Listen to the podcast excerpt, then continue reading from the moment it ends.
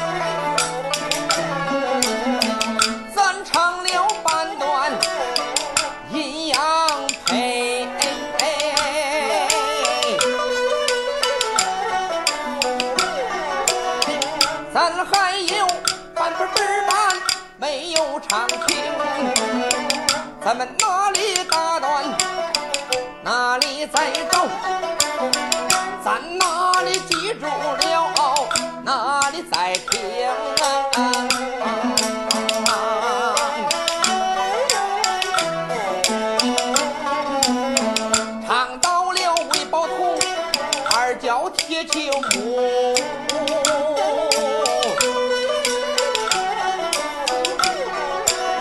三声九鸽子，铁锹坟脚崩，老天官这才吩咐打开棺材盖，看见了女儿我来。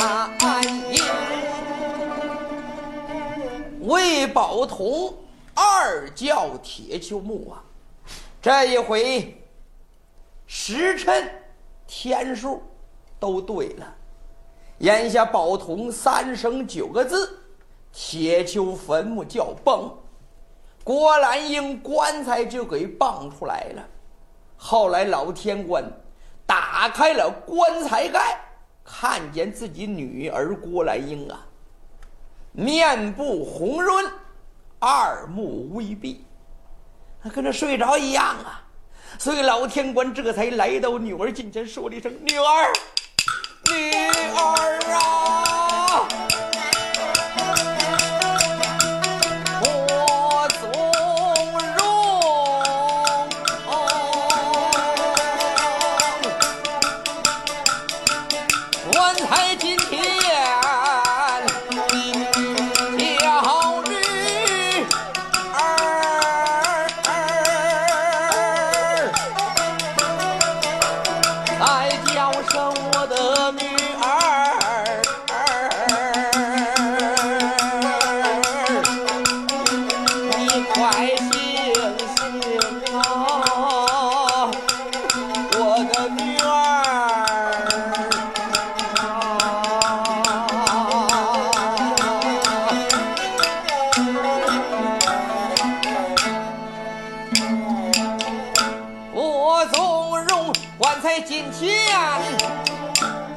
叫声来应。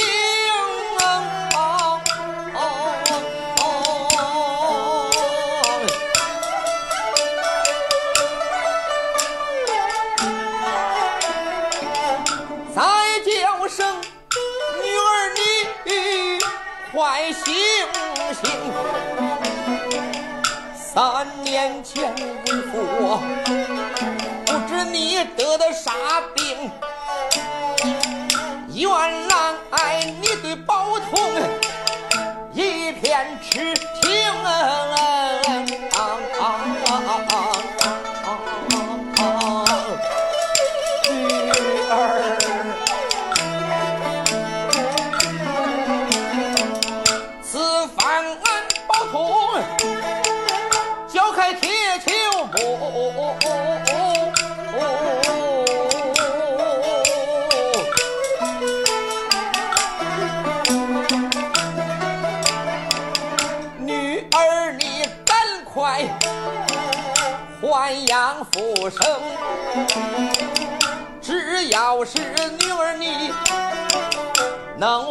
能还阳准，醒来后我让你跟着心上人把夫妻成。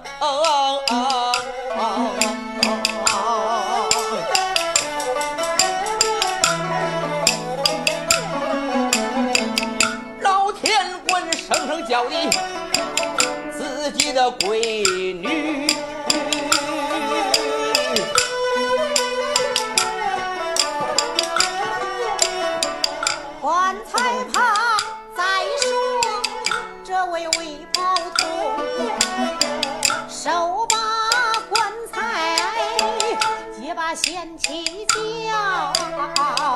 叫一声贤妻，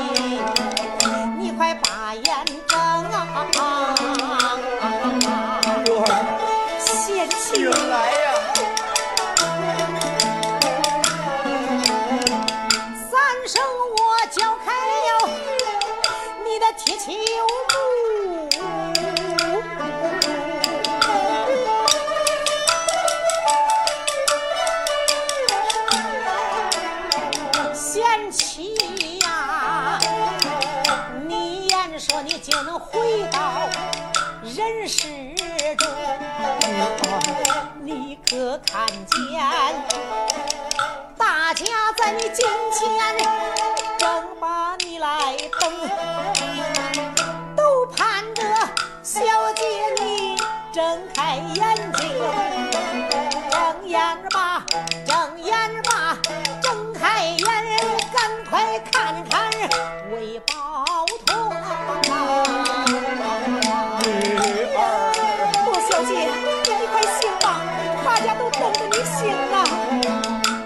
个人都把郭小姐叫，哪知道郭兰英此时变心。郭小姐，女儿，贤妻，坏了！老天官一开始看着自己闺女，面部红润，二目微闭。可是这眼下叫了一会儿，郭兰英没醒，先是眼窝给塌下去了，后来脸色苍白，这个死尸严重的枯萎呀，面部完全变了形了。这这怎么回事郭小姐，怎么眼窝给塌下去了？这你看，这刚才不是看着？挺好的吗，死尸变形啊！怎么脸上一点光泽都没有了？这这怎么回事？玉儿，老天官一摸身上的衣服，跟纸灰一样，一摸就碎呀！这这怎么回事？这怎怎怎么女儿不活呀？我也不知道怎么回事，是不是？你不是说坟墓叫开，女儿能还阳复生吗？是。小姐也是这样对我说的，我也是这样叫的呀。那这到底怎么回事呢？我我也不知道啊。你好好想一想，你好好给我想一想，女儿怎么活不了呢？这这这到底哪儿出了问题了？女儿，这到底怎么回事？啊？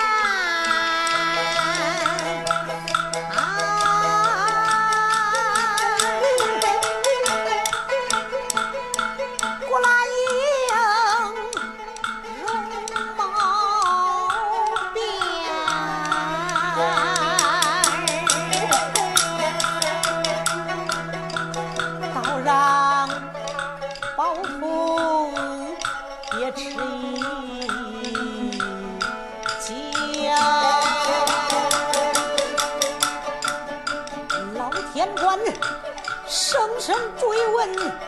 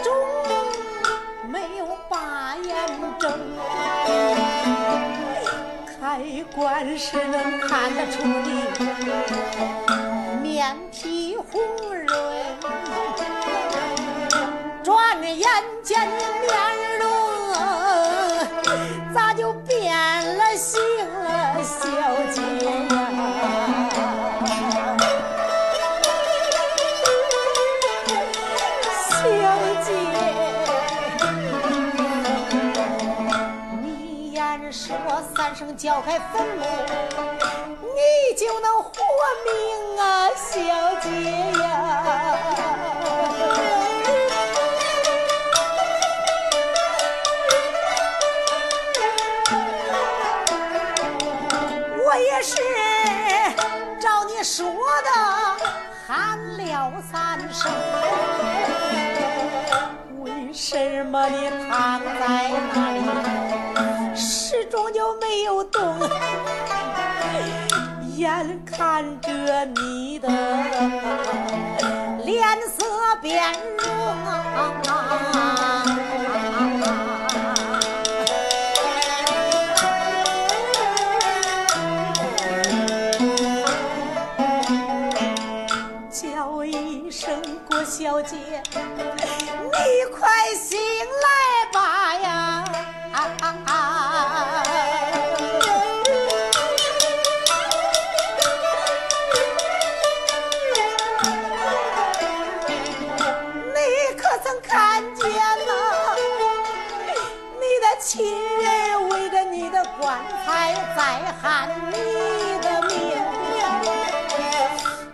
弟弟这时候气得瞪双眼。他认为宝通，我把你来坑。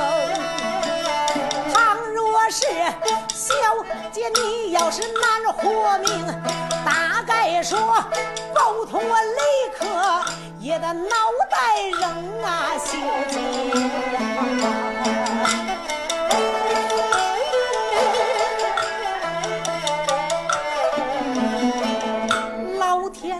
声声地问哪里有问题，我的大哥一旁擦汗不停，过龙过虎气的也大，双眼瞪看得出，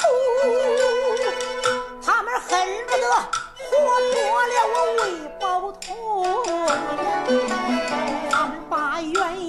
在我身上找，包通我难道真是出了毛病？我的问题在哪里？我自己现在我也闹不清。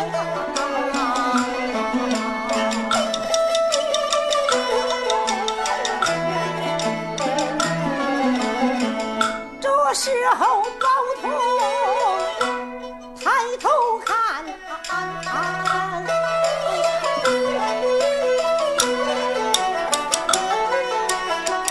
看见烈日，耀眼睛。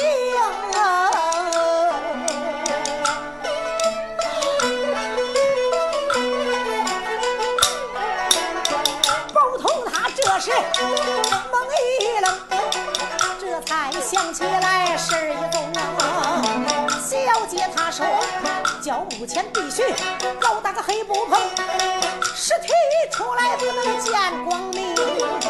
若要是尸体就把阳光见，他只怕小姐她魂飞魄散不得超生。这时候小姐她没睁眼，抱通我的心中明，看起来这件事情我忘记了。我又害苦了，我来应啊！现在不得不说出这件事儿，到底怎么回事？可不能再连累大哥黄连灯，叫一声老大人你且息怒，你听包同我来说明。这三声九个字我喊的倒不错，不过是忘了事儿一宗。小姐说叫坟墙，坟头上高搭一个黑布棚，遮住小姐不见光明。也是我一时紧张害怕了，把这件事情忘干净，导致小姐见烈日，只怕小姐再也活不成啊！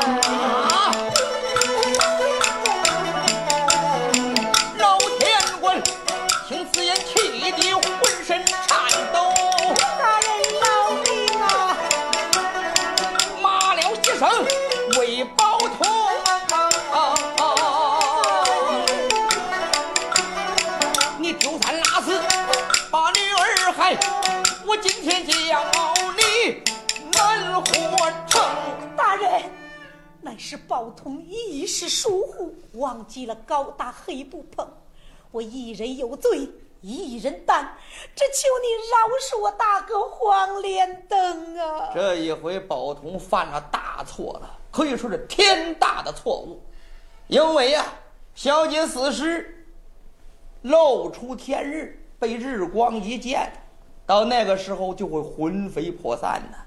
因为在农村里边，到现在还有这种习俗啊，凡是谁家的老人不在了，往棺材里边盛殓的时候，或者用一把伞，或者用床单上边搭着，不让他见阳光，盛殓到棺材里边，不让热光照射死尸啊。现在宝通一时糊涂，忘记此事，导致小姐魂飞魄散。老天官气得浑身颤抖，闺女都没了，还认什么女婿啊？老天官这得把眼一瞪，好啊，说什么你忘记罩什么黑布棚，大人导致我女儿死尸不能还阳，分明你用妖术邪法打开坟墓，我女儿根本不可能还阳。人来呀把这个小子给我乱认分尸！且慢！黄连灯这才走到近前，说了一声：“天官大人，黄连灯，你为何要杀我兄弟魏宝通？眼下我女儿死时被坏，所以我要杀死这个乡妈贼寇。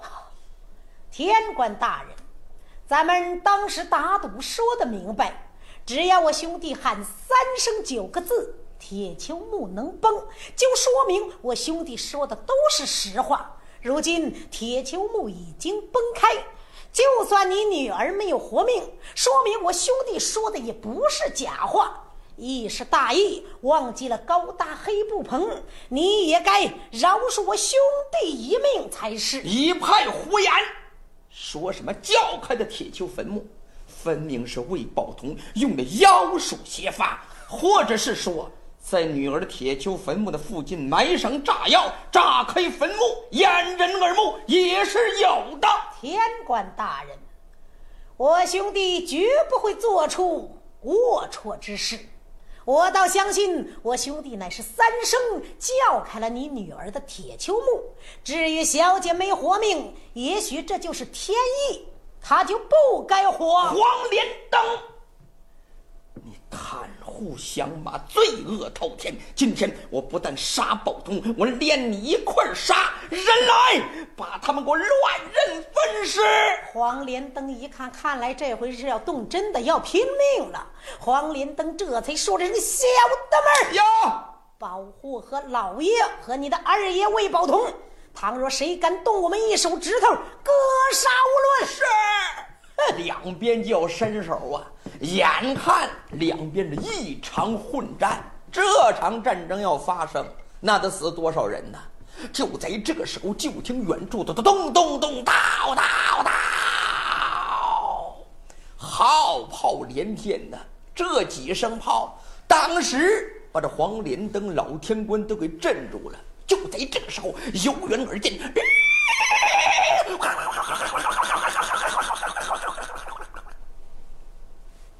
过来十几匹马，马身上将官一个个手拿着金皮大令，有人喊了一嗓子：“曹州所有官员可在铁球木。”黄连登一看，这这是上差呀，这是怎么回事啊？呃，我们都在铁球木。将官高喊：“海王爷海刚峰！”江苏办公回京路上路经曹州，就在曹州城外安下大营，让你们各路官员都去报名递手本。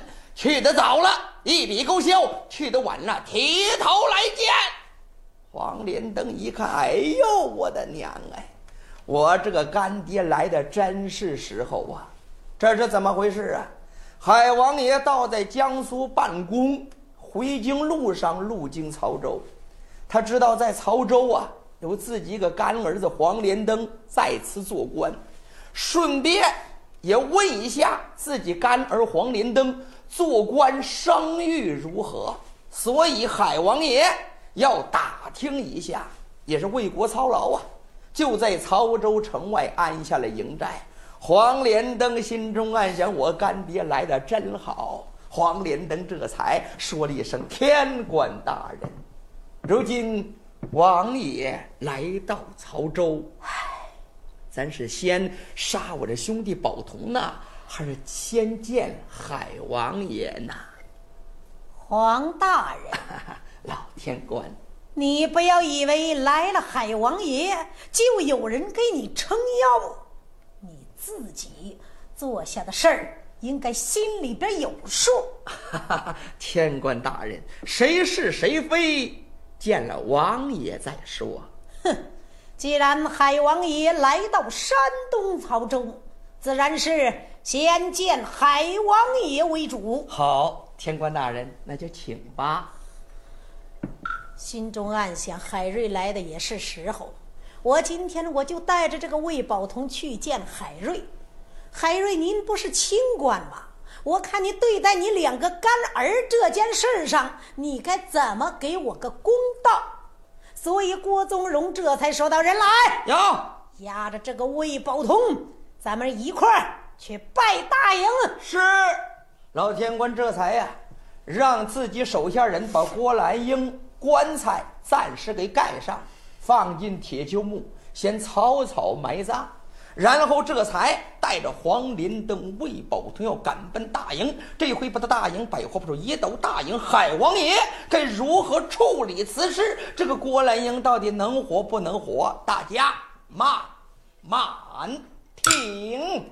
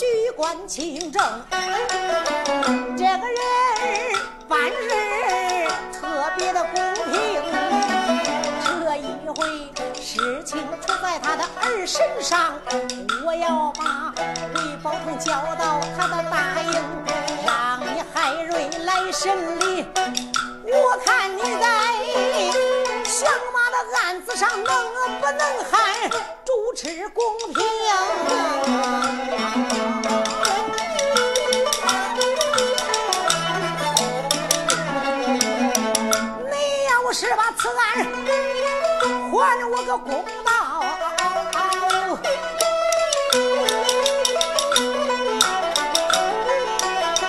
已被勾销，无话可明。这个案子你要偏向魏宝通，郭宗荣我也不是省油的灯，我要带着魏宝通。他押送到北京八宝殿去告状，面见万岁我主公，让万岁亲自审理此案。到那时，海瑞你包庇罪犯魏宝通，想逃脱罪责，你是办不成。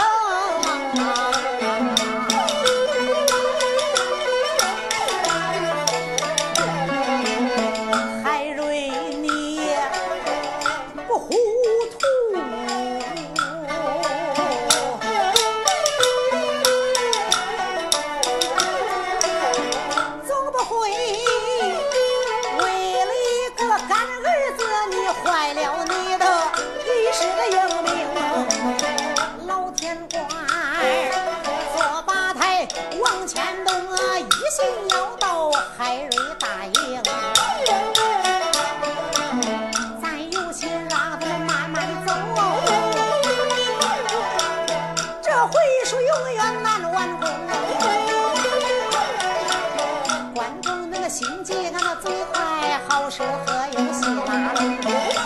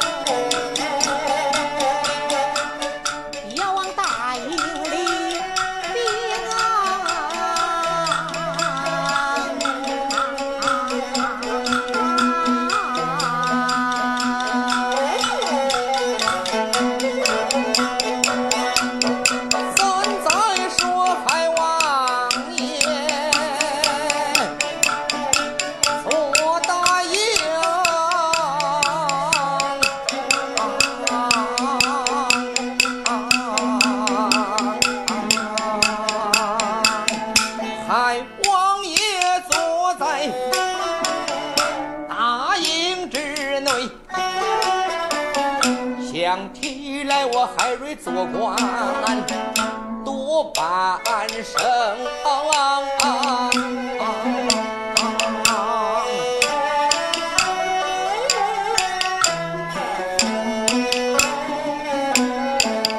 我为国为民，将心操碎。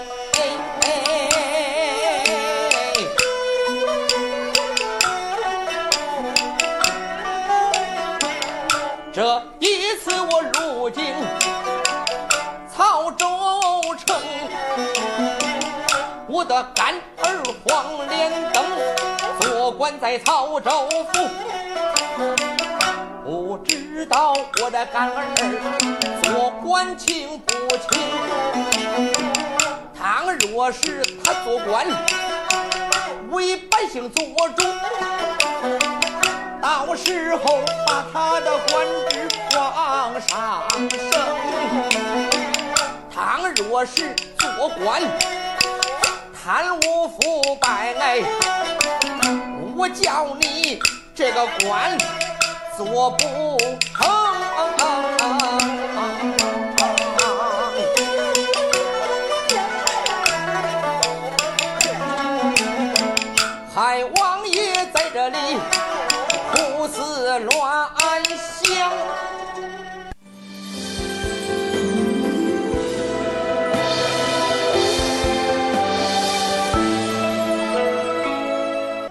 海王爷正在大营里边是胡思乱想。就在这个时候，进来报事的官兵。禀王爷，怎么回事？呃，外边来了一位官员。说曾经当过吏部天官，名叫郭宗荣，求见。哦，郭宗荣在朝里边也是个好官呐，赶快里边有请。是，王爷有请郭天官。再看郭宗荣啊，来到里边躬身施礼啊，见过海王爷啊，赶快免礼平身。谢王爷。天官请坐。谢坐。哎，哎，天官，为何唉声叹气？莫非说有忧愁之事吗？海王爷，请你给下官做主。哦，呃，天官何出此言呢？海王爷，小女郭兰英，死了三年，我把珍珠汗衫。穿在女儿身上，怎奈事隔三年，有八坟盗墓的贼寇扒了我女儿的坟墓。什么？竟有这等事？后来我把响马捉拿归案，交给曹州府的府官黄连登。黄连登不是您的义子吗？这个黄连登袒护响马，他竟然，他竟然，他竟然怎么样？他竟然。跟响马串通一起，欺骗老夫，我我海王爷做主。什么？竟有这等事？希望海王爷给下官一个公道啊！天官，你也不要难过。也许你们二人当中有什么误会。我想连登也不是这种人。海王爷，希望你秉公执法。也不要袒护你那个义子。你放心，若连登这个官做的真糊涂，别说他是我的干儿，他就是我的亲儿，我海瑞也饶不了他。好，海王爷，秉公执法，下官放心。你先到后营休息，待我把连登传来问上一问。好，谢王爷。人来，有，把天官领下去休息。有人这才把这天官郭宗荣给带下去了。老天官自这草草几句话也没说，是魏宝通八坟盗墓，这里边详细情况也没说，直接诬告黄连登。眼下海王爷这个气就来了，吩咐一声：“人来，在，赶快传黄连灯来见。”是，王爷有令，传黄连灯来见。黄连灯这才一句话来到里边，说了一声：“啊，见过王爷，免礼吧。”谢王爷。连灯，有，你在山东曹州这个官做得如何？呃，啊我连登可以说一心一意为百姓，从不让百姓把冤蒙啊。哦，你的意思是说你这官做得很好了？孩儿可以说内心无愧。哼。可是今日却有人把你告了。但不知是何人告我？天官郭宗荣把你告了，说你袒护了降马，这到底怎么回事儿？王爷，你只知其一，不知其二。你知道他所言的这个降马是谁吗？我不管降马是谁，你身为山东曹州的官，就应该秉公执法审理此案。你倒好，你竟然袒护降马，你让你干爹，我面子上也过不去呀！王爷，这件案子确实事出有因，你千万不要相信天官一面之词啊！好，那我倒想听听你的意思是怎么回事儿。他所言这个降马贼寇，就是我那三弟魏宝同。什么？你是说，天官口中所说的响马，乃是你的三弟宝童？不错，不可能，宝童怎么会八分掘墓呢？这天官是不是和宝童之间有什么误会？这这件事确实事出有因。宝童现在何处？现在就在营门外。赶快让他进来见我。好，宝童来见。有人这么一喊，有人推着宝同走走走走走进营。宝同这才长叹了一声，说了一声“俺家来了”。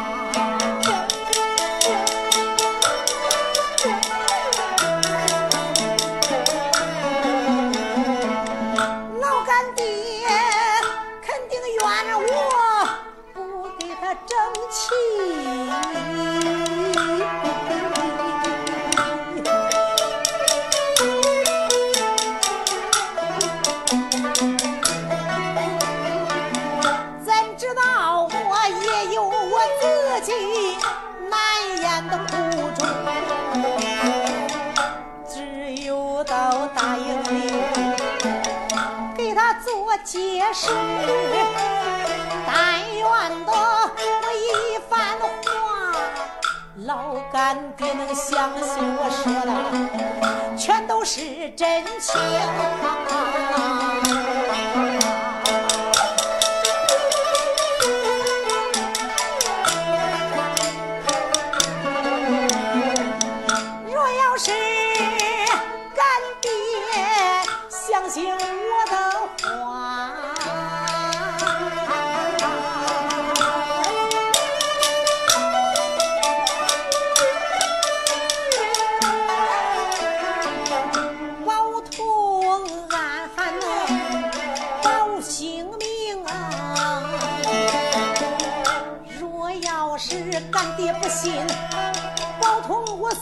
说的话，大概说干爹亲自就得给我问占心，胆战心惊，往前走，包同我进了干爹大营，这才慢步就往里进。到了里边，我把礼行，问一声我的干爹好，孩儿给干爹问声安宁。孩儿见过干爹，免礼吧，多谢干爹。宝童啊，你真让我脸面丢尽啊！干爹，人家天官状告你八坟盗墓，这是怎么回事？干爹，孩儿是冤枉的，孩儿绝对没有八坟盗墓啊！到底这其中是怎么回事？干爹，其实珍珠汗衫就是他女儿送给我的，什么？他女儿亲手所送？正是。他女儿死三年，人所共知，怎能把珍珠汗衫赠送于你？小姐为我死了三年，她说是三年前在北京花灯会上见过一面，然后对我一见钟情，后来就为我得病死了。别看小姐死了三年，可是她做鬼也还爱着我魏宝通，这才把汗衫就送给我了。我本来要到当铺里边去当宝换钱，没有想到误进了天官开的当铺，老天官就把孩儿当响马就给抓住了。哦，那后来呢？后来，为了证明自己是冤枉的。也曾到郭兰英坟上喊了三声九个字，谁知道，谁知道坟墓叫崩了，可是小姐没有活过来。坟墓叫崩，小姐没活，是因为儿子忘了一件事了，忘了在坟头上高搭一个黑色的白布棚，小姐的尸体暴晒在阳光之下，所以小姐没有活命。这。干爹，你要相信孩儿说的所有话，孩儿真是冤枉的呀。连灯，你过来。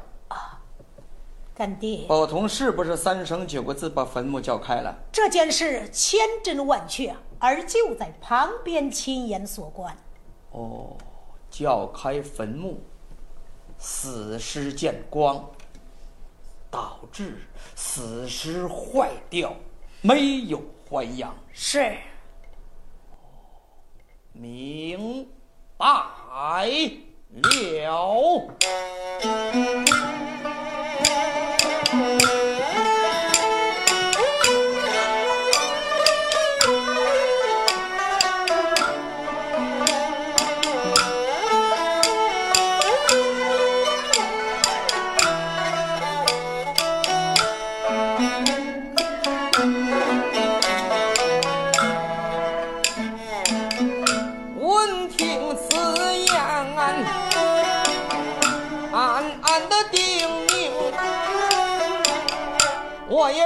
知道孩子说的准是实情啊！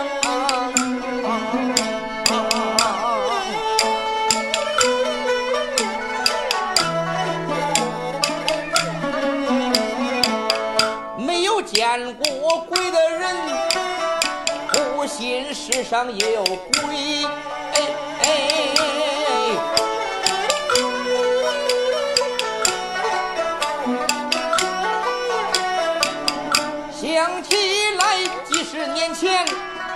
我遇见是一宗，那一年我还瑞，刚刚二十岁，怀抱着文章赶考进京，路过了一座村庄，天色晚，我投宿到一家员外。他的府中老员外热情把我招待，还把我安排到他的书中。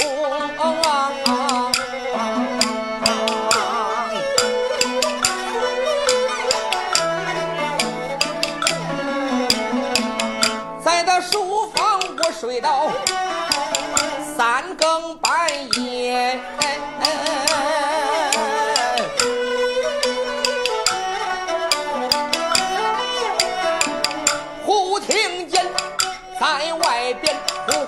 刮怪风，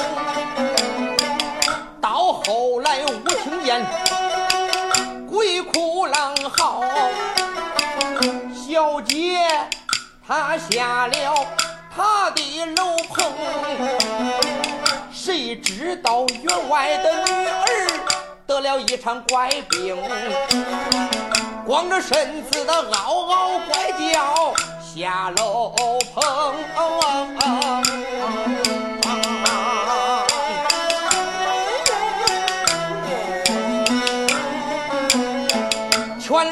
的丫鬟拦不住他，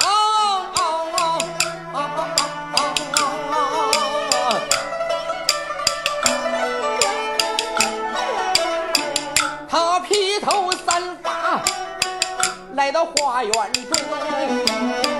当时我海瑞不知道发生什么事，打开了书馆门往外行，谁知道那个姑娘看见我海瑞就跪倒在地，她扬言说：“我海瑞是天上的文曲星，人说叫我饶他的命。”当时我把眼一瞪，问他你是哪一名？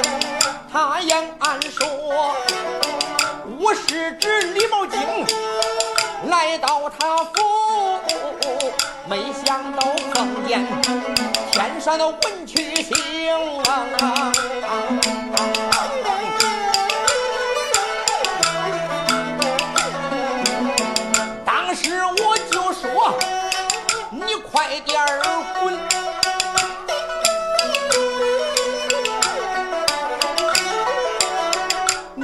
个绿毛巾化成了一阵风，化成了一股白气，钻在坛子内内。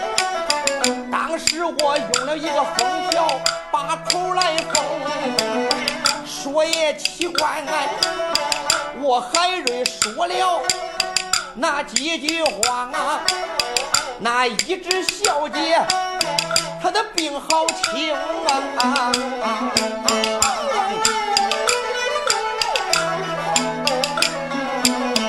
从那儿之后，我相信世上有鬼。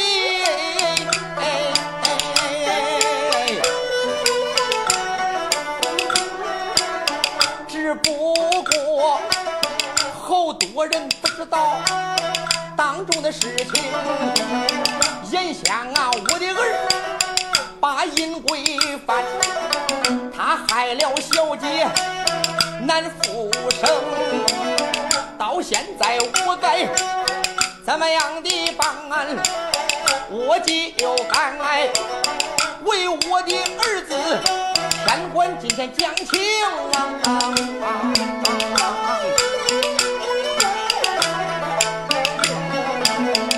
海瑞他想把此话开言便讲哦，我连把我的儿叫了几声。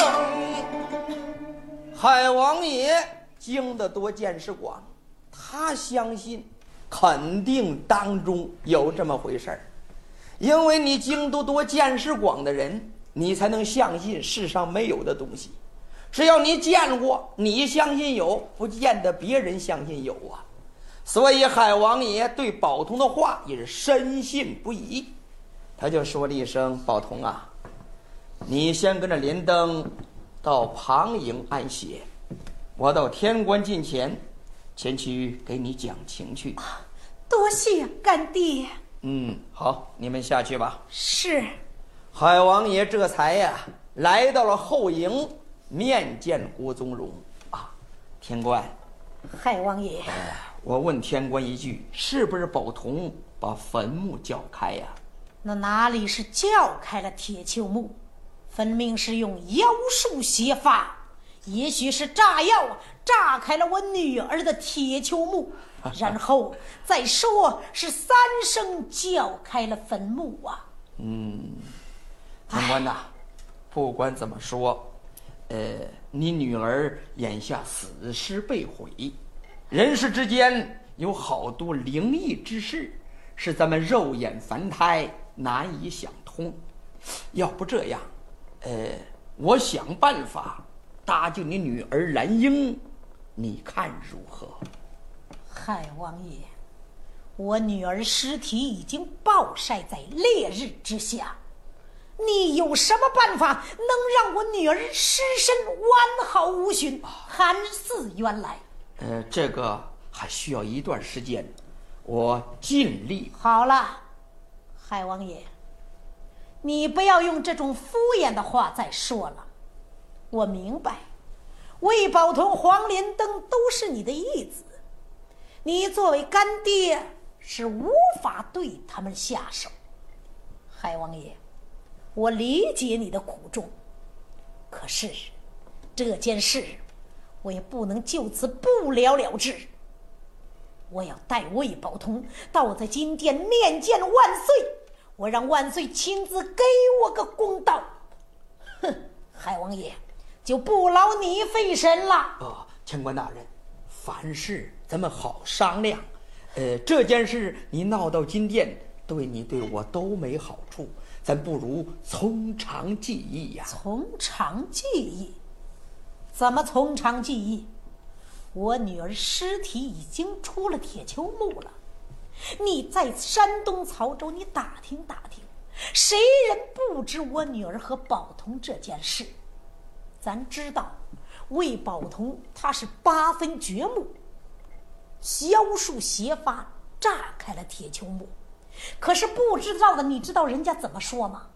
人家说我女儿三年前就和这魏宝同有什么男女不正当的关系，说什么魏魏宝同死了三年，做鬼竟然还要逃回这风流寨，老夫的脸面丢尽，你还要从长计议，只怕这件事拖延的时间越长，老夫脸面丢的越尽啊！海王爷。念在你我同朝为官的情分之上，我给你一天考虑时间。我希望你能不念私情，秉公执法，给我审清此案。若这一天时间你能考虑好，我自然这案交于你来审理。若是海王爷一天时间还犹豫不定，那……就别怪我不念同殿为官的情分，海王爷，我就在天官府等候你的消息。告辞。天官，天官大人，天天官。海王爷一看，老天官郭宗荣一甩袖子，愤怒而去呀！怎么办？其实这海王爷他也没办法搭救郭兰英。也想着先稳住天官，然后再想办法。死尸都坏了，还还什么阳啊？眼下海王爷眉头一皱，海王爷想办法要弥补此案。要知后事如何，且听下回分解。